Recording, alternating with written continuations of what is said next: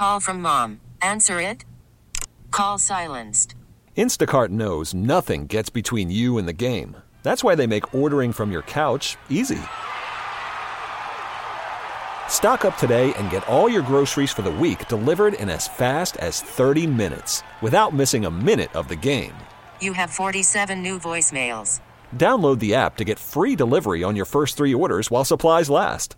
Minimum $10 per order. Additional terms apply. Cook County commissioners are expected to formally approve it today, a repeal of the pop tax. The Finance Committee voted 15 to 1 yesterday to take it off the books, leaving Board President Toni Preckwinkle suggesting they find ways to make up $200 million.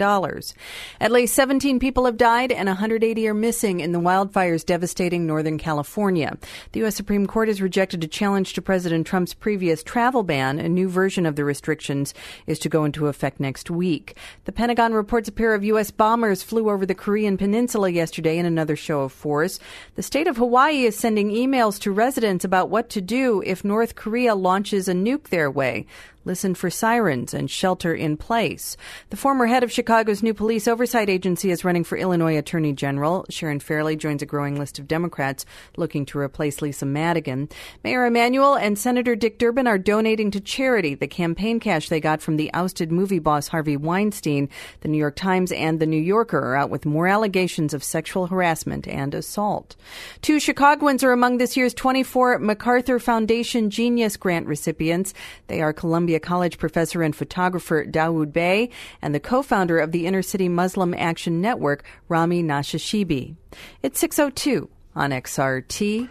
Blackhawks beat the Canadiens 3 to 1 last night in Montreal, and this afternoon it's game four at three o'clock at Wrigley Field because they got rained out yesterday. Uh, Nationals manager Dusty Baker might have started a Stephen Strasburg because of the delay instead of Wilmington's Tanner Roark, but Dusty says Strasburg is under the weather, as is most of the team because of Chicago's mold and there, hotel air conditioning. There is a lot of mold. I, I can't speak for the air conditioning in the hotels, but it is a moldy day. Now, if we hadn't lived through the early 2000s with the Cubs, you might think that the Nationals manager was kind of poor mouthing to put us off the scent. but that sounds like Dusty Baker to me. In Dusty, we trusty.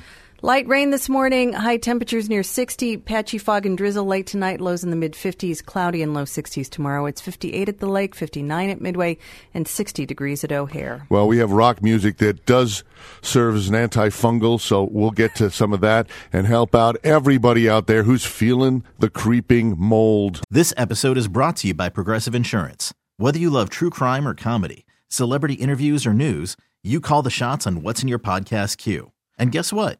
Now you can call them on your auto insurance too with the Name Your Price tool from Progressive. It works just the way it sounds. You tell Progressive how much you want to pay for car insurance, and they'll show you coverage options that fit your budget. Get your quote today at progressive.com to join the over 28 million drivers who trust Progressive. Progressive Casualty Insurance Company and Affiliates. Price and coverage match limited by state law.